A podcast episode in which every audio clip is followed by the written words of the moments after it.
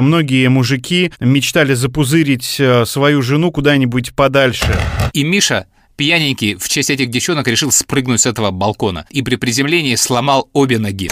У вас же оформлена гостиница официально? Спасибо большое, вопросов больше нет. Ты же не будешь надевать ростовой костюм зебры на это совещание? Не понимаю, вы что там, а, в политику заигрались? Что значит «Боже, царя храни»? Я в театре. Я не могу говорить. При мне он отвечал сыну «Охуеть». И вот горшок давит это мясо, как ты еще это по-другому назовешь, и что-то мне рассказывает. Так, давай сейчас серьезно, я запутался. Резюме-то какое? Со второй цифры. Приготовились. Раз, два, три и... Историс. Еще один из нюансов. Ваша аудитория намного больше, чем подписчики, вот, которые вас слушают. Потому что многие интересные, рассказанные вами истории я транслирую дальше своим знакомым, друзьям, либо вот коллегам по работе, и они им тоже очень хорошо заходят, но эти люди никогда не будут слушать подкасты, ну и не слушали, это не их. А вот интересная рассказанная история или факт, она это всегда хороша. Не лишайте меня вот таких историй. Я надеюсь, что вы продолжите записываться. Спасибо. Э, а что там началось мне? Стендап по нашим историям?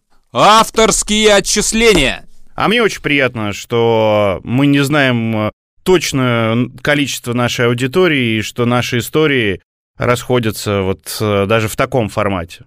Ну что, поэтому придется продолжать? Да, почему бы и нет.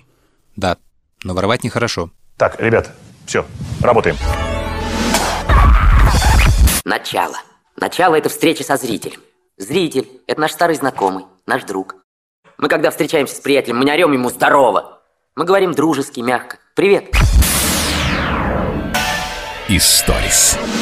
Чебоксары это не так далеко. Чуваши и Шкарала это все вот здесь вот рядом, поэтому давай не придумывай, там тоже люди будут рады DVD-плееру.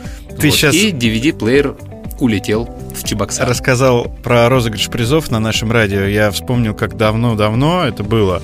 По-моему, ты еще работал э, на нашем радио, еще не ушел. Ты по поводу честности просто сказал, что все честно разыгрывают. Ага. А у нас э, в эфире должны были разыграть машину. Причем э, машину, ну, какую-то нашу машину. М. Не помню, что это было за машина, но вот был розыгрыш машины. Мы придумали какой-то интересный креативный розыгрыш. И у нас работал э, такой легендарный человек, все сотрудники нашего радио того времени его знают, и многие до сих пор с ним поддерживают связь. Его зовут Миша Арзуманян. Он был э, начальником службы безопасности, я так понимаю, или зам генерального директора, но, в общем, Миша отвечал за все. То есть он руководил и завхозами, и инженерами, и ЧОПом, вот, то есть всем.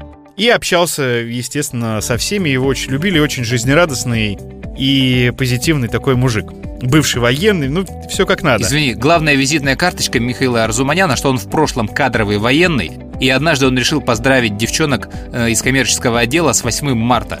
А у девчонок над их отделом, аквариумом, был такой небольшой балкончик.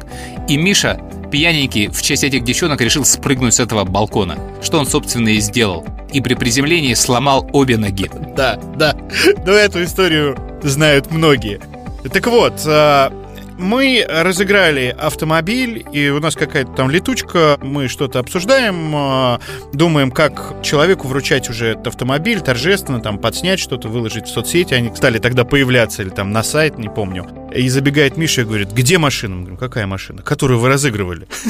Мы говорим, «М, так э, мы ее разыграли, все честно. Вот человек из Перми выиграл. И Миша говорит, как разыграли? Я просил у Козырева, просил у всех. Мне нужна машина, нам на радио. У нас нет машины там, водителю не на чем ездить, возить вас там. А тогда еще были водители у нас которые возили там э, новостных ведущих, которые рано там или поздно заканчивали, э, ведущих эфира и так далее. Вы разбрасываетесь машинами. В продолжение этой истории приехал парень забирать эту машину счастливый. Э, Мы вышли все на улицу, это на Бауманской было, поздравить его. И вышел тоже Миша Арзуманян, и так грустно-грустно смотрел на этот автомобиль и матерился. Сказал, что в следующий раз, когда будет разыгрываться машина, любая машина, тут же ко мне, а потом уже в эфир. А следующего раза и не было, по-моему. Следующего раза не было, да. Не помню, что мы... Одну машину. На моей памяти вот одну машину разыграли. И та ушла, честно, слушателю. Baby, you can drive my car. Yes, I'm gonna be a star. Baby, you can drive my car. And maybe I love you. Beep, beep, beep, beep, yeah. Ну вот, вот это и есть джаз. Вам нравится? Очень. А вам, Георгий? А ему тоже. Историс.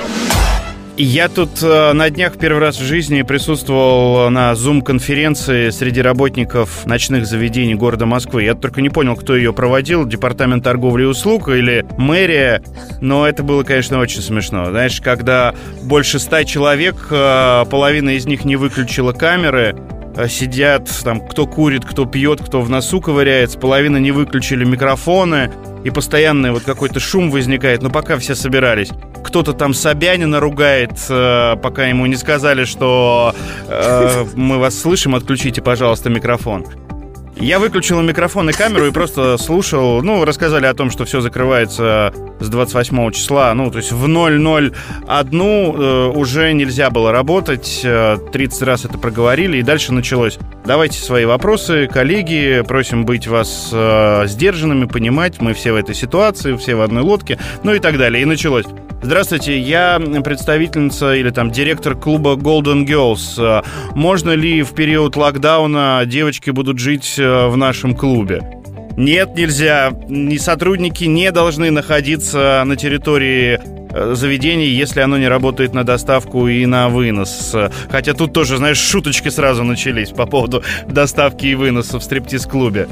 Здравствуйте, я директор Секстон, э, ночные волки, байкеры. У нас на территории про- проживает там 20 человек в бытовках. Чем нам их кормить, если ресторан не будет работать? Вот, ну, то есть такие вопросы. Ну, там говорят, ну, можете там для сотрудников готовить или там купите сэндвичи. А еще у нас гостиница на территории нашего Секстон э, находится. Ну, объясняют, что в гостиницах рестораны работают круглосуточно только для постояльцев. У вас же оформлена гостиница официально? Дальше. Спасибо большое, вопросов больше нет. Слушай, мне очень понравились фотки, которые ты мне присылал с этого зума. Это же вот как, ну, э, совещание в мэрии, да? И туда же приезжают люди в костюмах, одеты. Ну вот как ты поедешь на совещание в мэрии? Ты же не будешь надевать ростовой костюм зебры? Да, на это совещание? ты ну, же скорее всего, да. этому соответствуешь. А вот эта картинка, которую ты прислал, скриншоты, это же капец. Сидят люди, у них, во-первых, ники у всех. То есть там, ну, кто-то Игорь Сергеевич Паньков, а кто-то Марго, а кто-то King of Shadow. То есть там половина ников, половина каких-то просто сокращенных имен. По картинкам, кто-то действительно в каком-то ресторане, кто-то в бане, кто-то там, не знаю, полуголый. То есть это, это такой трэш. То есть я вот представляю себе замминистра, как бы он открывает все это окно, у него вот эти панели и какой-то просто паноптикум уродов, ну как, я не грубо сейчас хочу сказать, но просто какой, какой-то зоопарк у него в окне. Кто эти люди? И ты же не скажешь, так, вот King of Shadow, извините, вот у вас какие вопросы об этом? Как с ними разговаривать? представители ночной жизни. Причем, знаешь, э, некоторые, ну, говорили, где они работают, а некоторые предпочитали молчать, потому что иногда там задавали вопросы и отвечали на этот вопрос так. Это в индивидуальном порядке, мы вас найдем. А как вы нас найдете? Мы знаем название вашего заведения, мы вас найдем. Но самое смешное, знаешь, было, на днях же Путин выступал и сказал, что нельзя ночным э, заведениям, он обращался к э, федеральным всяким разным органам власти, нельзя ночным заведениям работать э, с 11 вечера и до 6 утра. Но он не уточнил, когда это, в локдаун, после локдауна, каким заведением, ну, в смысле, в каких регионах. Могут ли сами... И никто не спросил. Да, могут ли сами главы этих регионов э, выбирать, работать им или нет, с QR-кодами или без. И никто не спросил. И, и вот в этом зуме задавали вопрос, и было видно, что они сами не знают. Ну, то есть, ч- Да, Путин потому что испуга- испугались сказал, да. переспросить Путина, да? Да, да. А вы не могли бы, Владимир Владимирович, уточнить, когда кто... Тем более, что он никогда сам не решал, кому работать, кому не работать. Это Да, всегда да, был да. либо Роспотребнадзор, либо какие-то другие ведомства. А тут он вот не работать с 11 до 6, и все сидят и боятся. Но многие главы регионов на всякий случай, даже если у них э, работали ночные заведения, решили их прикрыть с 11 до 6 утра. Ну, в общем, такой вот опыт. То есть в итоге вам сказали, что продлять локдаун не будут 8 и 8 вы начнете работать? Да. Это мы с тобой сейчас... Да, но я не верю. Это мы с тобой сейчас Я записываем, да, а когда выйдет подкаст, мы уже узнаем правду. Потому что я сейчас уезжаю в Армению, привет Мише Арзуманяну, и вернусь очень поздно, и получается вся эта история будет выдана уже тогда, когда будет известно, продлили локдаун или действительно слово сдержали и разрешили вам работать 8 Посмотрим.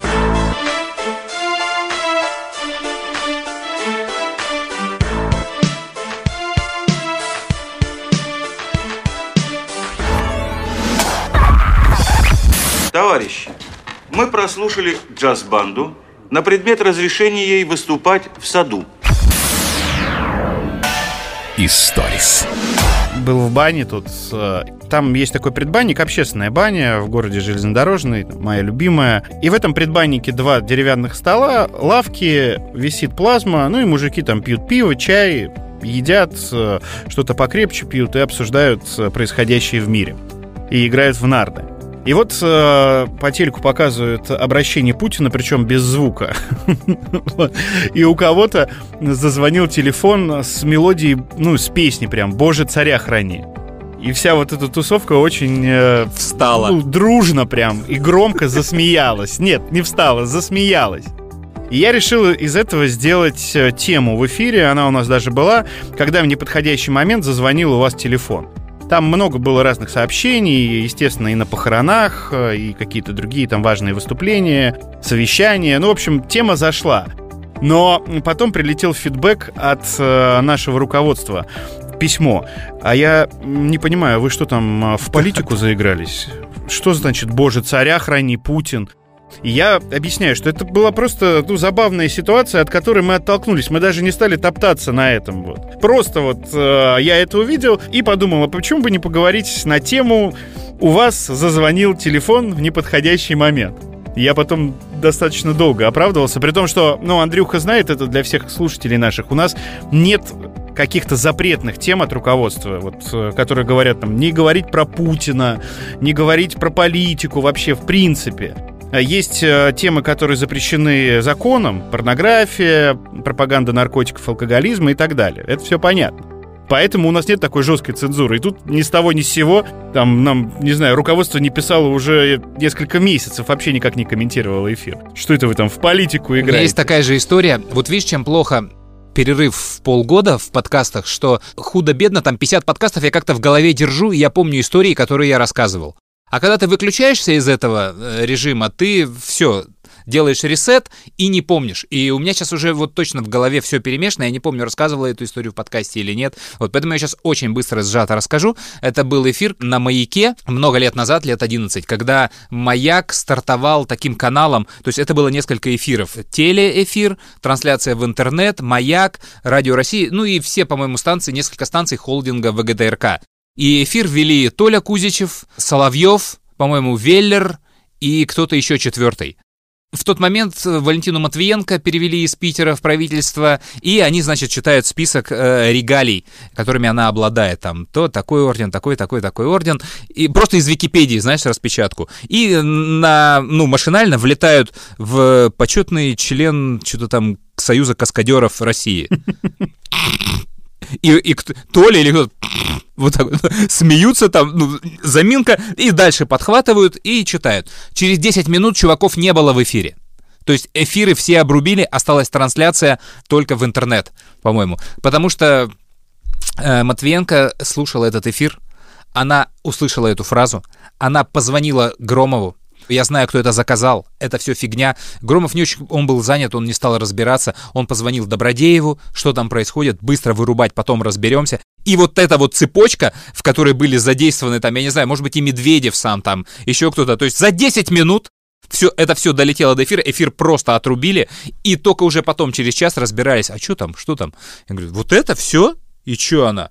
Ох, ну ладно. Ну и успешно забыли про эту историю. Это был такой первый презентационный эфир нового проекта.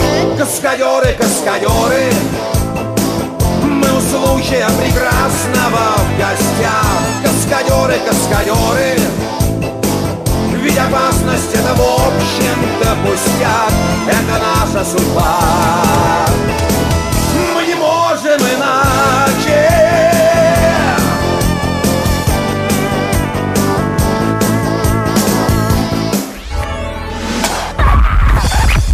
Какой позор.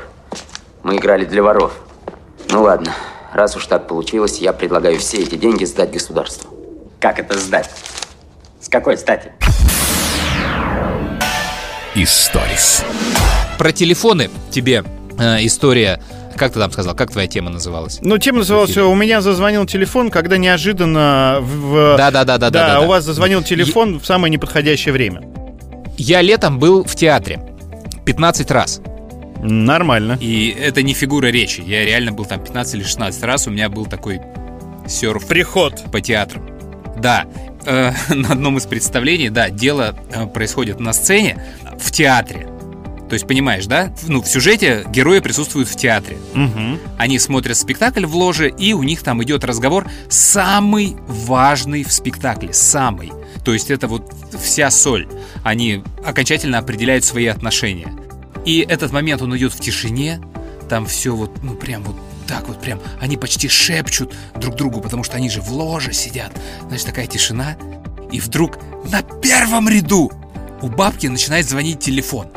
На вибрации уже нормального ряда, нашего. Я сидел на втором ряду, на первом сидела тетка.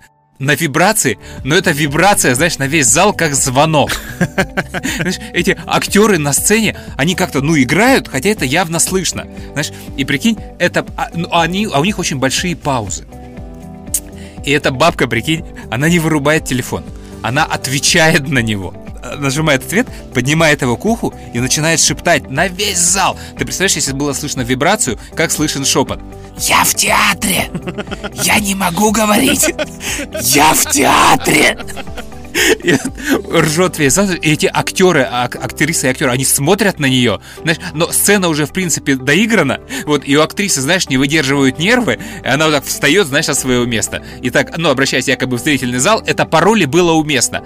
Да, блядь, мы в театре! Мы в театре! Весь жизнь театр! И конец сцены. И она выходит. Это было так органично. То есть она явно это поняла. Знаешь, она вставила вот эту фразу, знаешь, в адрес этой бабки прям. Да, бля, мы в театре. Вся наша жизнь театр. И ушла за кулисы. А спектакль серьезный? Очень, не, он очень серьезный, он с элементами юмора, но эта сцена, она была прямо вот, ну, определяющая в драматизме. Это была не главная юмористическая сцена, это такой довольно серьезный спектакль был. То есть там такие аплодисменты. Я в зале никогда таких аплодисментов не слышал, то есть на каких бы я там премьерах не был. Вот что называется модным словом панчлайн. Да, да, да, да. А, и, и потом ты такой смотришь, думаешь, блин, так все органично, может, они специально это подстроили? Потому что нарочно ты вот это не придумаешь. Если ты напишешь такую штуку в сценарии, тебе скажут, что иди нормально сочини, такого типа там быть не может. Ну, кстати, я вообще уже ничему не удивляюсь. Э, Может быть, это действительно подсадная бабка, и это такой вот номер, да, такая точка жирная, и никто не заподозрит, и смешно, и ярко. И потом ты видишь, э, запомнил этот э, спектакль, рассказываешь друзьям об этом спектакле. Проблема была в том, что это был последний спектакль, и после этого он закрылся. А, Ну, то есть все нельзя знали, что проверить. это последнее, да. Они его снимали из репертуара, да, да, да. Не, я был на нем раньше, там такого не было. Это точно был какой-то новый элемент.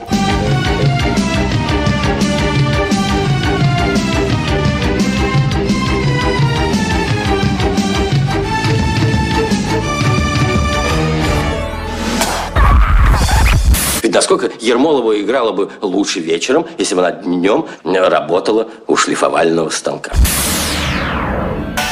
Историс.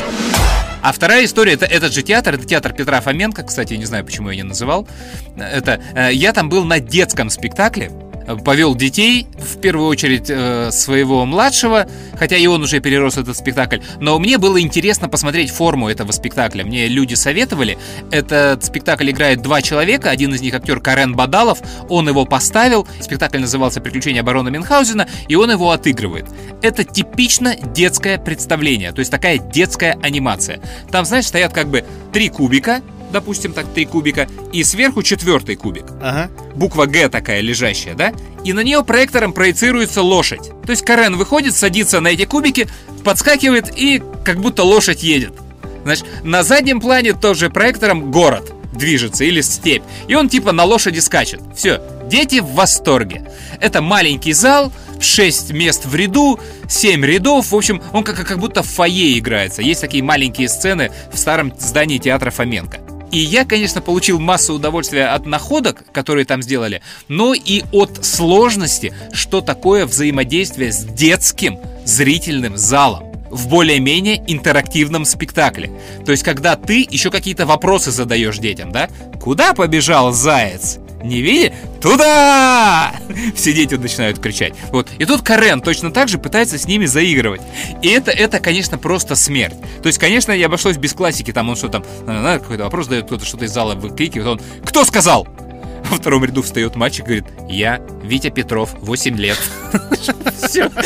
Родители на заднем сиденье просто его... Карен тоже, знаешь, я не знаю, как он там закусывает губу. То есть какой у тебя опыт должен быть? Ты же барон Мюнхгаузен, да ты не можешь засмеяться. От этого. вот. И ты должен как-то из этой истории выкручиваться, причем не диалог с ним завести, а резко вернуться в спектакль. А приходят же, ну, современные дети, а они уже такие, ну, не быковатые, нельзя так сказать про детей, но современные московские дети, они несколько такие мажористые.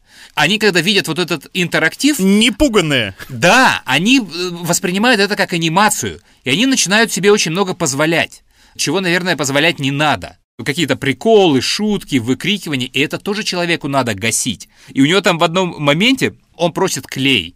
Ребята, а нет ли у кого-то клея? И там, значит, сидит такой переросток какой-то там, не знаю, зачем он пришел, может, с младшими какими-то братьями. Да, у меня есть! Встает и Карену в руку жвачку отдает. И, и смеется. То есть, я, ну, он изо рта ее достал и в руку... В... Пранкер, пранкер. Да! И такой довольный собой. Я, я не помню уже, как Карен это отыграл. То есть я вот как бы поразился этой наглости. И в конце спектакля, э, ну, то есть, ну, это вся вот эта, знаешь, детская непосредственность детей. А там же как, дети на первых рядах сидят, а родители на э, последних. И когда Спектакль заканчивается, все, все встают, дети сразу глазами начинают искать э, родителей, и особо нетерпеливые не родители, они там еще не дойдя до своего ребенка, знаешь, они же, ну как тебе спектакль? И там малый на весь зал, а более-менее тишина же такая. Хорошо, только стулья фигня какая-то, сидеть было неудобно весь спектакль.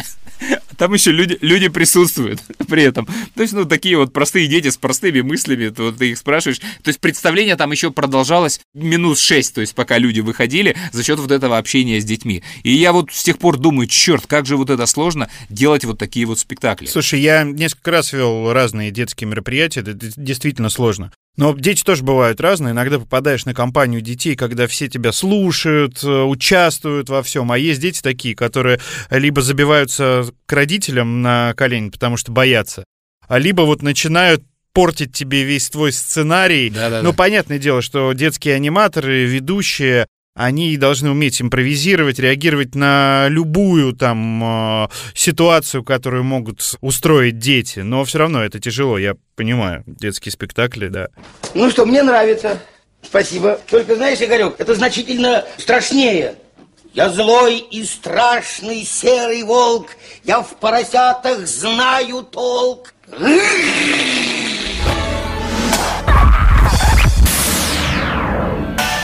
Историс. Ты видел фильм Дудя про Ширли Мырли? Нет, э, только сегодня мне Таня про него рассказала, потому что я адепт Ширли Мырли, я очень люблю этот фильм. А. И она говорит, вот, про твой любимый фильм. Просто у нас есть рубрика «Кинопробы» в шоу, где мы переозвучиваем э, фильмы, мультфильмы. И Шерли Мырли мы брали 5 или 6 раз уже, наверное. Ну, там, за 6 лет работы в шоу. Понятно. Я-то фильм Ширли Мырли ненавижу, но как человек, связанный с э, программами о кино, я, конечно, посмотрел, ознакомился, и у меня впечатление от этого фильма, ну, что он сделан очень так себе, но люди, которые любят фильм, может быть, они, конечно, от этого кайфанут. Но у меня это слилось в такую историю. Там присутствует Шурик Горбачев. Это бывший главный редактор афиши, известный музыкальный журналист, э, который недавно выпустил книжку про попсу. Не надо стесняться. Она называется. Это якобы история российской попсы в 169 песнях, начиная с 1991 года. Не читал, не смотрел, не знаешь ничего про эту книгу? Не, не приходил не. к вам. Ну, в общем, там типа 169 песен с 91 года, на которых строилась наша попса. Он берет год и выбирает э, 6-7 главных песен этого года и про них рассказывает. Якобы из этого выстраивается история не только музыкального бизнеса в России, но и портрет нашей страны. Все ее развитие с 90-х годов э, через призму музыки. И там, кстати, про дельфина есть, и про мальчишник есть, и... Ну, про дельфина, конечно, как, как мальчишник, да, как сольного дельфина там нет. В общем, э, книжка тоже вызвала у меня какие-то удручающие впечатления. Я ее почитал, и это вот современная тенденция всех нынешних вот молодежных СМИ. Не то, что молодежных там по 15-16 лет, а это я уже относительно себя беру. То есть даже если там 25-30 лет, я все это беру в молодегу. То есть насколько люди э, все делают поверхностно. То есть э, тупо читая историю каждой песни, а некоторых песнях вообще нет истории. Там, например, может быть просто интервью с Михаилом Таничем, о его жизни, о его карьере, о каких-то 80-х годах и Александре Новикове, там, что вообще никак не дает э, никакого портрета 90-х годов, что меня жутко раздражало. При этом про саму песню я точно знаю, что реально можно много всего найти. То есть это просто концепция книги, которую просто можно втюхать. И вот знаешь, есть такая шутка про книжки. В эту книжку можно было издать на туалетной бумаге. Вот э, к этой книге, к самому формату, к самой истории, это подходит как нельзя лучше. Потому что это действительно каждая глава, ее можно разместить на туалетной бумаге, а поскольку это все про попсу, про такие знаменитые песни, как «Боже, какой мужчина», «Ветер с моря дул», ты э, этим реально после прочтения, а то и до прочтения хочется подтереться. И про каждую песню, конечно, ты можешь добавить, то есть нам рассказывают про песню комбинации «Бухгалтер», но не рассказывают о том, что это первая роль Лёши Бараца из квартета что очень несложно узнать. Он там топера играет в клипе. При том, что в других песнях там рассказывают, кто играл в клипе.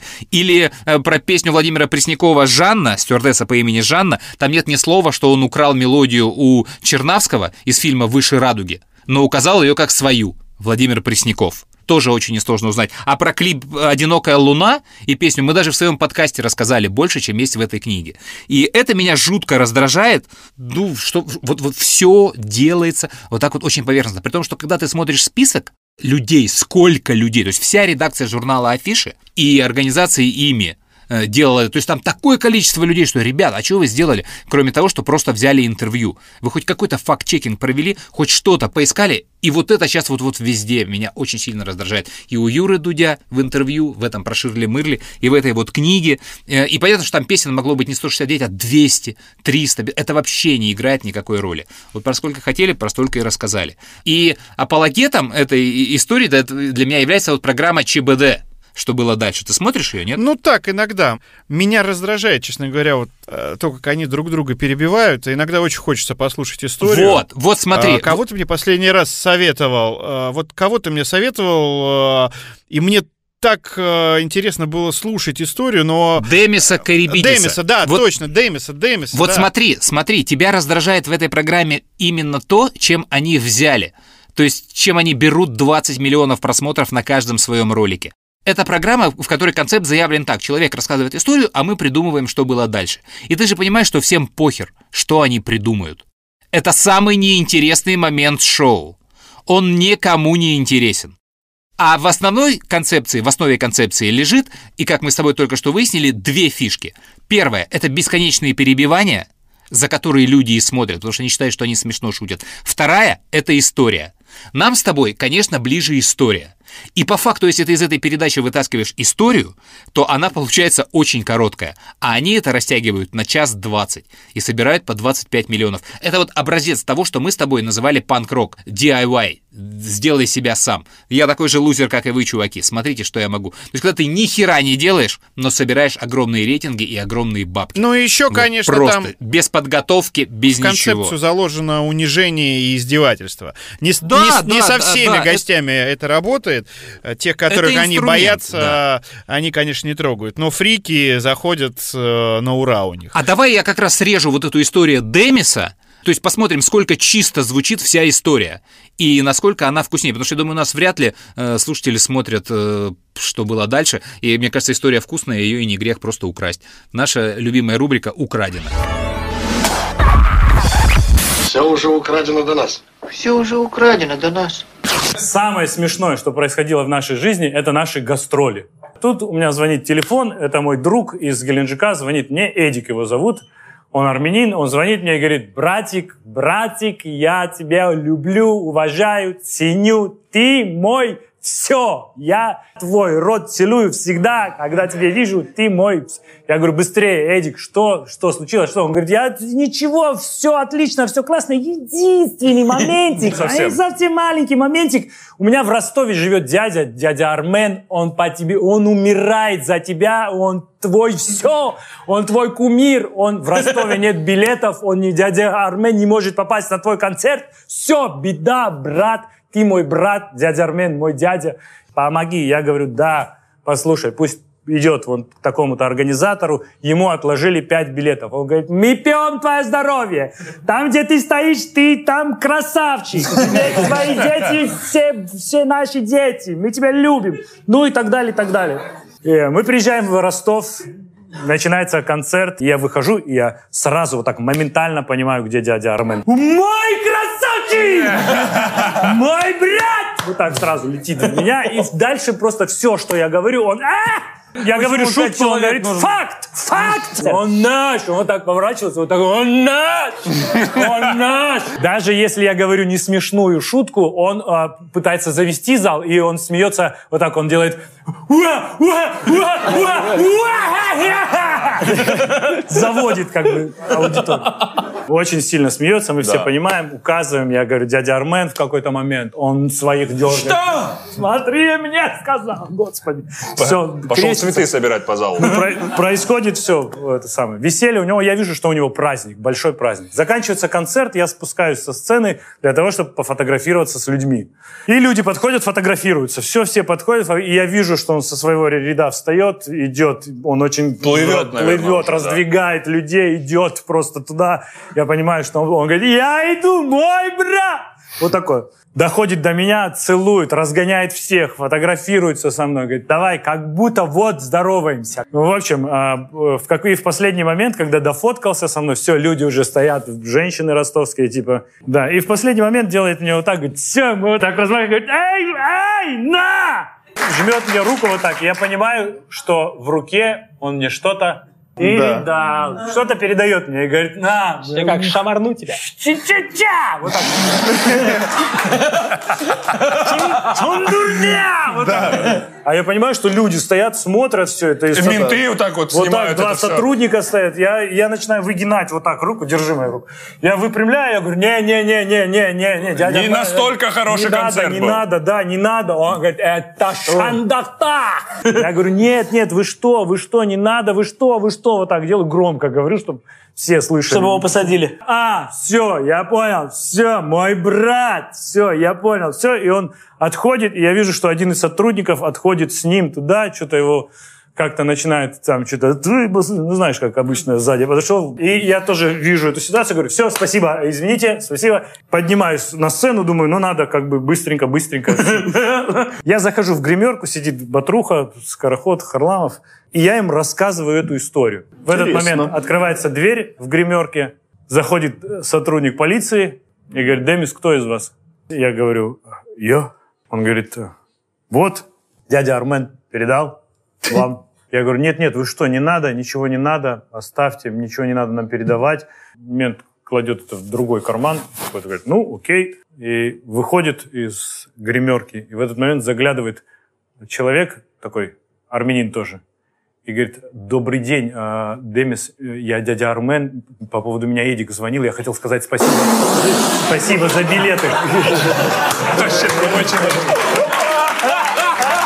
И вот вся эта книга Шурика, 169 песен, заявленная концепция понять и простить историю России музыкальную, а может быть и не только, через 169 песен, она не работает в итоге, потому что это все что угодно. Это энциклопедия жизни Танича, Матецкого, Матвиенко, Кайметова, с погружением в их какое-то там детство, в тюрьму Айзеншписа там или еще чего угодно, но только не история э, России.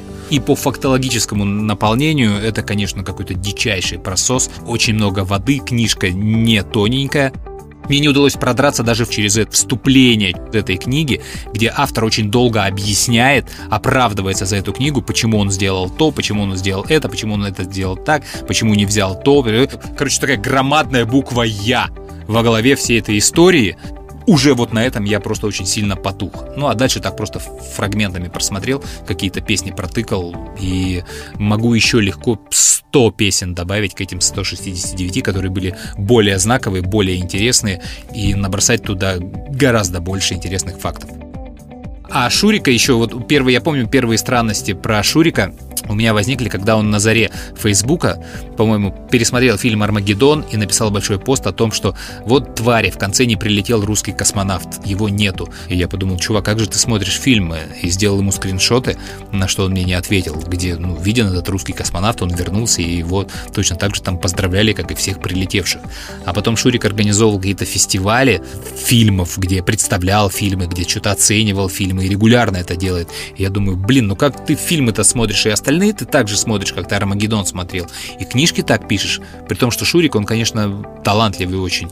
И мастер э, жанра лонгрид, ну, когда длинные большие статьи, но иногда он этим очень сильно увлекается. И мне, по крайней мере, это ну, не очень заходит. Потому что лонгрид это хорошо, но фактологическое наполнение его, блин, оно часто так просасывается. И вот конкретно с этой книжкой я ну ничего с собой не могу сделать. Ребята, у вас столько ресурсов, а вы выдаете вот такой слабый материал.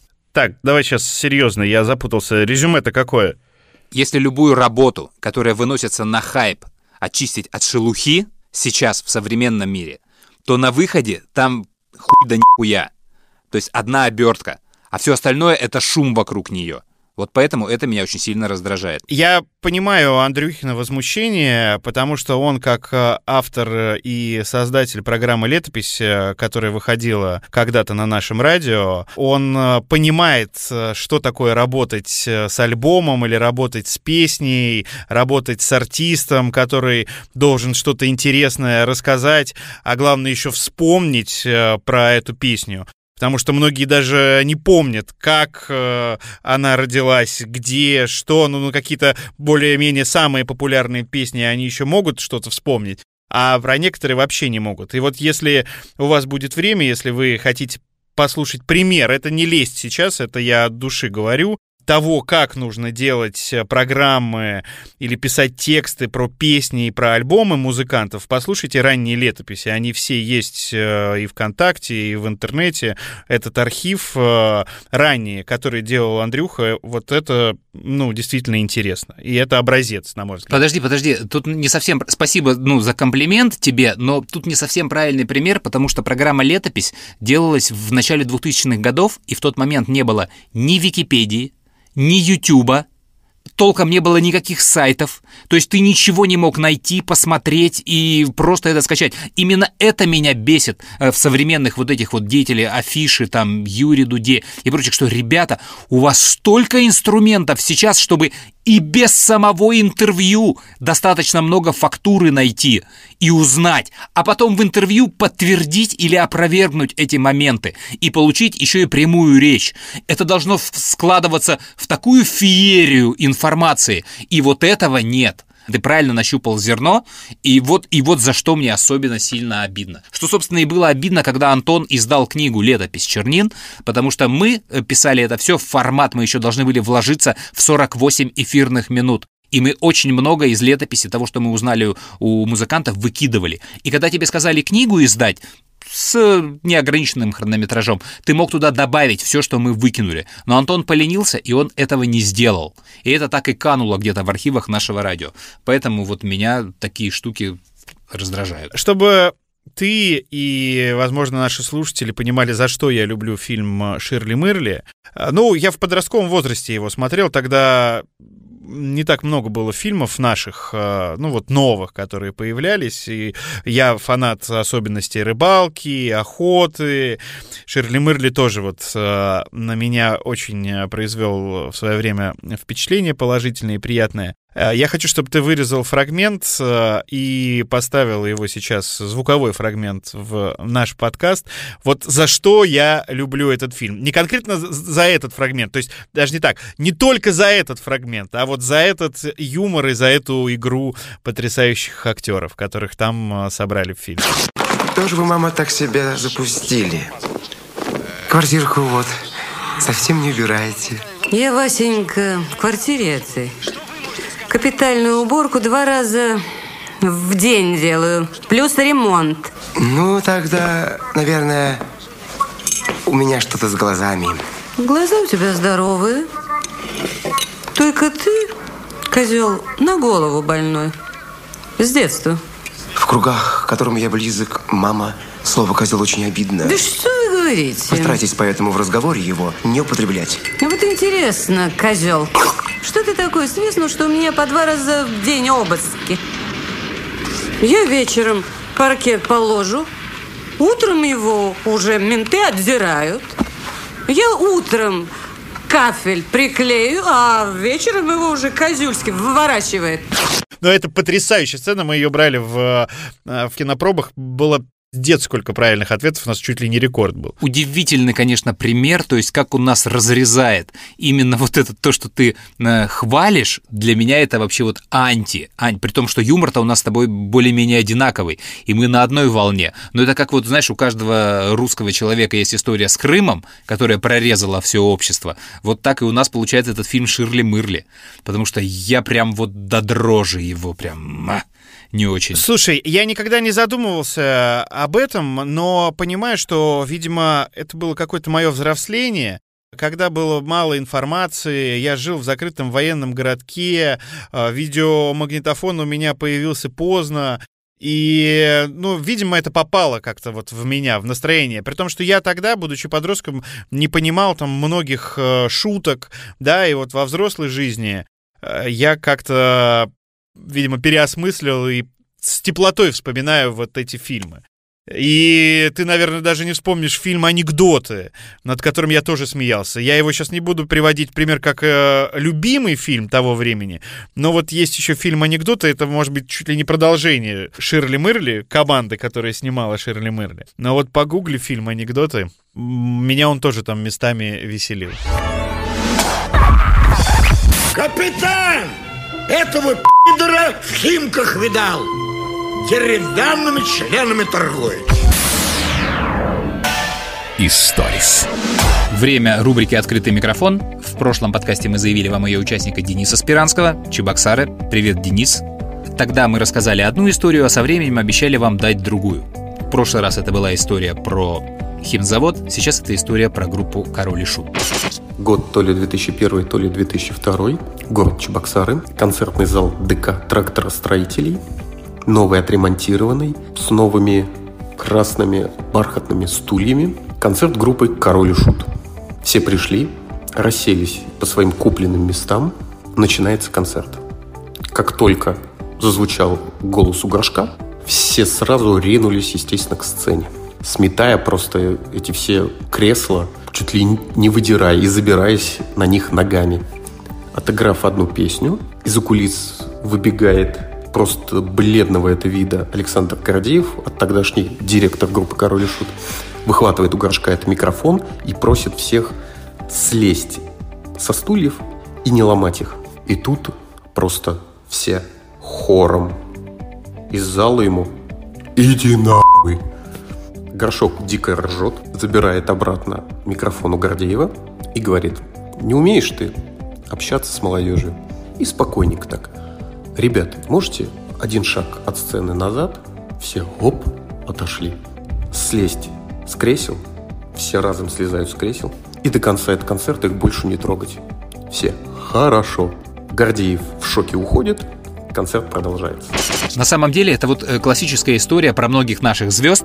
Чаще всего ее рассказывают про Джигурду, что якобы Джигурда так просто рисуется, а за кадром он нормальный. Нет, это неправда, я много раз работал с Джигурдой, он такой же и за кадром. Может быть, он и за кадром притворяется и рисуется, может быть, кто-то его видел где-то в домашней обстановке, и он милый, и любит почитать там Пушкина про себя, или Шишкина, или Пелевина. Но в гримерках и до команды «Мотор» он точно такой же. А горшок, да, горшок был действительно нормальный, по крайней мере, до тех пор, пока к нему не пришла популярность, суперпопулярность, деньги, излишества всякие нехорошие, известные. Я помню на каких-то первых крыльях, самый первый фестиваль «Крылья», Старый Мельник, Тушина, мы с ним встретились э, в очереди за шашлыком. Длиннющая была такая очередь, тогда еще не очень хорошо все было организовано, и горшок шел вдоль этой очереди, выискивая хоть одно знакомое лицо. И увидел меня, и присоединился ко мне. Мы были знакомы по нашему радио уже. Ну и тут мы в очереди начинаем про что-то там общаться, доходим до кассы, покупаем себе по шашлыку, встаем на эти круглые столы, таблетки, и начинаем поглощать этот шашлык, продолжая что-то рассказывать. В основном рассказывал горшок. А ты же помнишь э, зубную карту горшка? Да, конечно. До популярности, да. От клыка до клыка зубов нет, просто челюсть. Ну и в связи с этим у него и дикция, да, соответствующая, вот. И мы стоим, и он ест этот шашлык, понимаешь, и разрывает его вот этой челюстью, да, то есть он реально откусывает. А куски мяса такие, они здоровые были, знаешь, из них жир течет. Мы едим руками, потому что вилки, по-моему, были пластиковые, но они сразу сломались. И вот горшок, он да, давит это мясо, как ты еще это по-другому э, назовешь, и что-то мне рассказывает при этом. Вот, а я, и, о, то есть он ест прямо мне в рот. Это все очень близко было. Вот, я, меня давит смех, вот, а он подхахатывает, и я понимаю, что история, она, видимо, веселая, но понять смысл этой истории невозможно. Вот, и я э, хохочу, потому что у меня истерика, но на самом деле затыкаю себе тоже рот этим шашлыком. И жду вот эти моменты, когда он наконец-то сам рассмеется, но это как-то, видимо, будет означать, что история закончена. Вот, и я просто молюсь, чтобы этот момент настал поскорее, чтобы я мог замаскировать свою ржач от вот этой ситуации тем, что мне очень понравилась история. И такая же история про то, какие люди на самом деле и, и в жизни. Э, это классическая байка про группу Sex Pistols, когда они начинали свой творческий путь, и э, продюсер Малькольм Макларен учил их, какими они должны быть отвязными, оторваны, оторвами и хулиганами. Они это, видимо, плохо запоминали, и однажды они пришли на интервью э, на BBC, и перед эфиром там их привели в какую-то гримерку, там предбанник какой-то, и заходит секретарша, э, сидят музыканты, она им говорит, ребят, может быть, кофе какой-то там? И Сидвишес говорит, да, мне, пожалуйста, кофеек, э, молоко, там, два сахара, там, да, печнюшку, да, да, спасибо большое, жду. Она выходит из комнаты, встает продюсер, подходит к Сидвишесу, говорит, ты что, охерел? Какой кофеек, какое молочко? Пошла нахуй отсюда, сука! И никак иначе, ты понял меня? Да-да, понял, понял. Вот так, и никак иначе. Сильно. Ты просто сейчас про интервью заговорил, я вспомнил про группу 2517. Э, Они вот когда к нам приходят в утреннее шоу э, на интервью, а из них вот э, слова не вытянешь. Казалось бы, рэперы, да, должны много говорить, а они на все вопросы отвечают «да», «нет», «ага», да, нет, ага. Причем и Ант, и бледный. Но Ант еще может э, побольше сказать чего-то, вот. А у бледного, да, еще такой голос у него низкий. Ну, кто знает группу 2517, тот представляет. И вот это всегда самое провальное интервью. Вот когда они приходят, причем им нужно, например, там прорекламировать концерт. э, И вот они приходят и ничего про концерт не говорят, э, просто отвечают на наши вопросы односложно. Да, да. На самом деле просто страшно быть одному.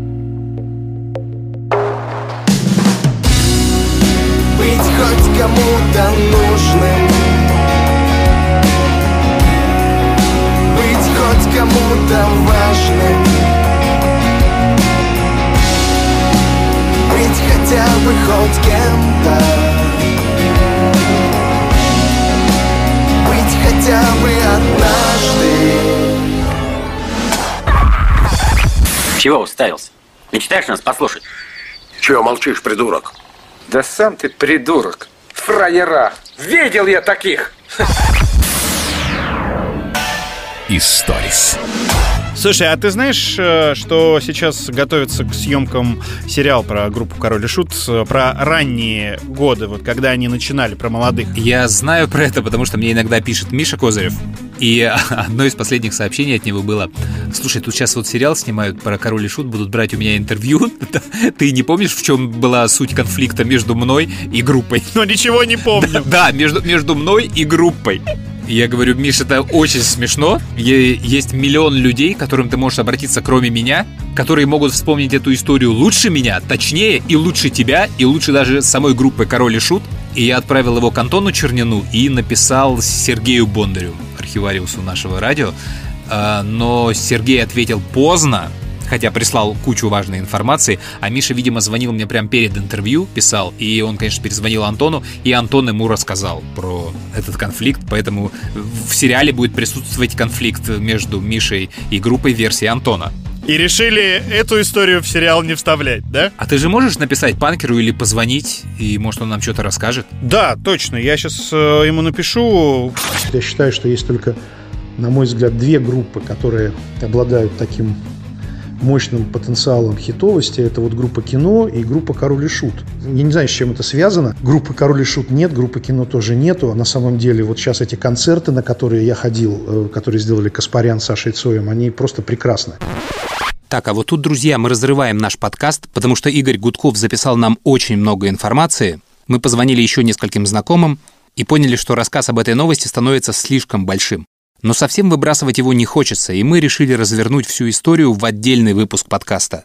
Про сериал о группе «Король и Шут». Не знаю, будет это номерной выпуск подкаста или приложение к этому 52-му, посмотрим. Постараемся собрать его максимально быстро, и там уже дадим эту историю расширенно. Но, скорее всего, только для поклонников группы «Король и Шут». Подробно расширено с разными гостями.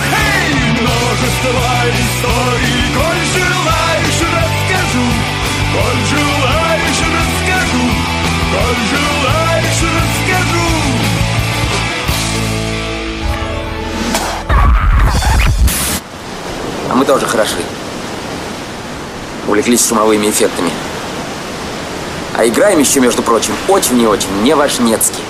Нам еще работать и работать, и вообще хватит дурака валять, хватит! Историс. Я летом попал на мероприятие в свежеоткрывшийся на ВДНХ музей «Москвича», автомобиля «Москвич», завода «Москвич», АЗЛК. Это такой большой павильон, где выставлены все модели автомобиля от первой до самой последней, включая какие-то экспериментальные машины, гоночные машины, Формула-1 там и похожих серий. И все это представлено и в натуральную величину, и модельками, что меня отдельно восхитило. У меня в детстве был такой фетиш, все собирали э, модельки автомобилей масштаб 1 к 43. И были популярные модели, были редкие, были там чуть ли не штучные экземпляры. И вот в этом музее, конечно, выставлена вся коллекция. Это безумно. Там такое ощущение, что только москвич модельки можно было собирать всю жизнь. Хотя там большая часть новодел, а новодел, как говорят, они очень плохо сделаны. У них большие проблемы с детализацией и открывающимися там частями. То есть раньше делали гораздо круче. Ну, в общем, эта история там есть. И автомобилей, работающих, и интерактива, что главное, там представлено достаточно много. Кто интересуется, может вполне сходить. Но меня, конечно, дико убил последний зал. Потому что в последнем зале стоит автомобиль «Москвич 2141», посвященный Виктору Цою. Ух! Это последний зал в экспозиции что меня жутко удивило. То есть Виктор Цой разбился на автомобиле «Москвич», и ты, когда заходишь в этот зал, думаешь, вы вот реально решили, что это очень хороший экспонат для последнего зала. Причем машина не та, это реплика. Она не темно-синяя, она красная. И на стене висит номер Я6832МН, но не настоящий, а реплика. И под стеклами в багажнике лежит телевизор, на котором играют фрагменты фильма «Игла». Начало и конец. Это зациклено в минуту, по-моему, или в две минуты. И все время повторяется. Играет довольно громко, и ты заранее, идя по музею, уже слышишь Цоя из соседнего зала и думаешь, боже, а что там происходит? Неужели тот самый москвич?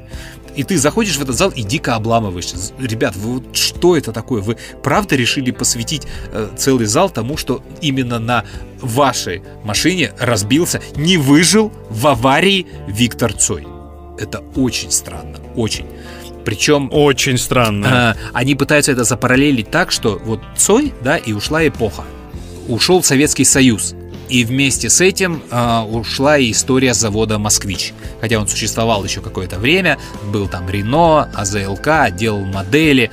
Вот. Но они решили вот так вот закольцевать историю завода и России. И от- это какой-то дикий сюрреализм. То есть я не понял камерности этой задумки и не уверен, что эта экспозиция долго продержится. Ну, по крайней мере, здравый смысл должен возобладать. Очень странно. Вот такая вот Да. странная история. Да. Ой, ну все, наверное, на сегодня нужно рубить, а то мы не остановимся. Спасибо за компанию, спасибо за эфир. До следующего раза. Спасибо, что живые, спасибо, что вернулись, спасибо, что слушаете. Пока. Слушай, знаешь анекдот? Воскресли как-то Цой, Индира Ганди и Бонч Бруевич. И идут по парку Зарядье. Соседи приходят и слышат стук копыт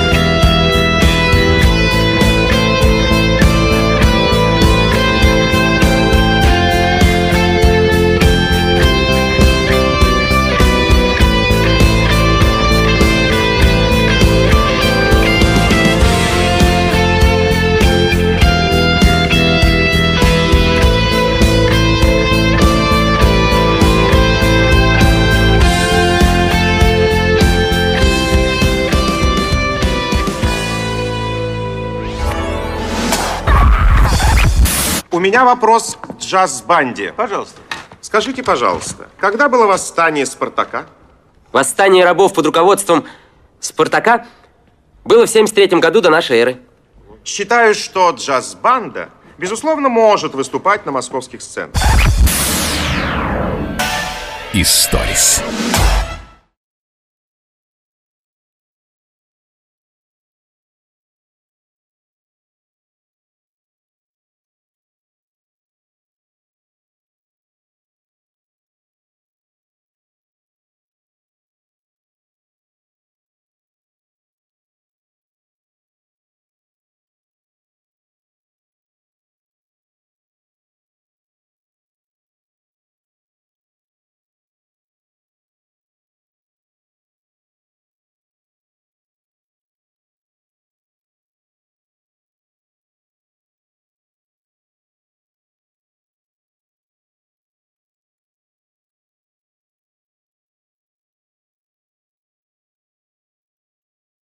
Слушай, про летопись. А, Ты знаешь, у меня за все время летописи был только один раз, когда люди в летопись напрашивались. Мне однажды пришло письмо, очень такое серьезное. Андрей, вы не можете не знать группу «Земляне». Группа «Земляне» сейчас меняет состав и начинает э, какую-то новую жизнь. И общем, очень длинное письмо о том, в каком состоянии сейчас находится группа «Земляне». И что просто необходимо в программу «Летопись» сделать несколько программ про их альбомы. Они все готовы, все музыканты подъедут.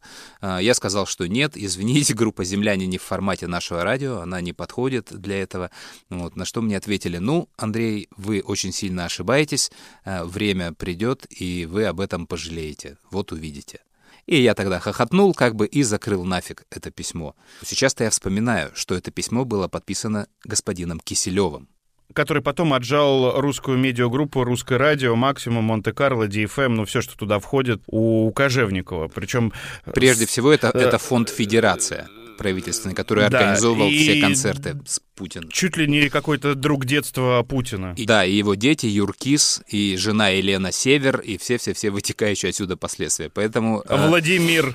Да-да-да, поэтому не знаю, наверное, зря я тогда не сделал пару альбомов группы «Земляне» в программу «Летопись».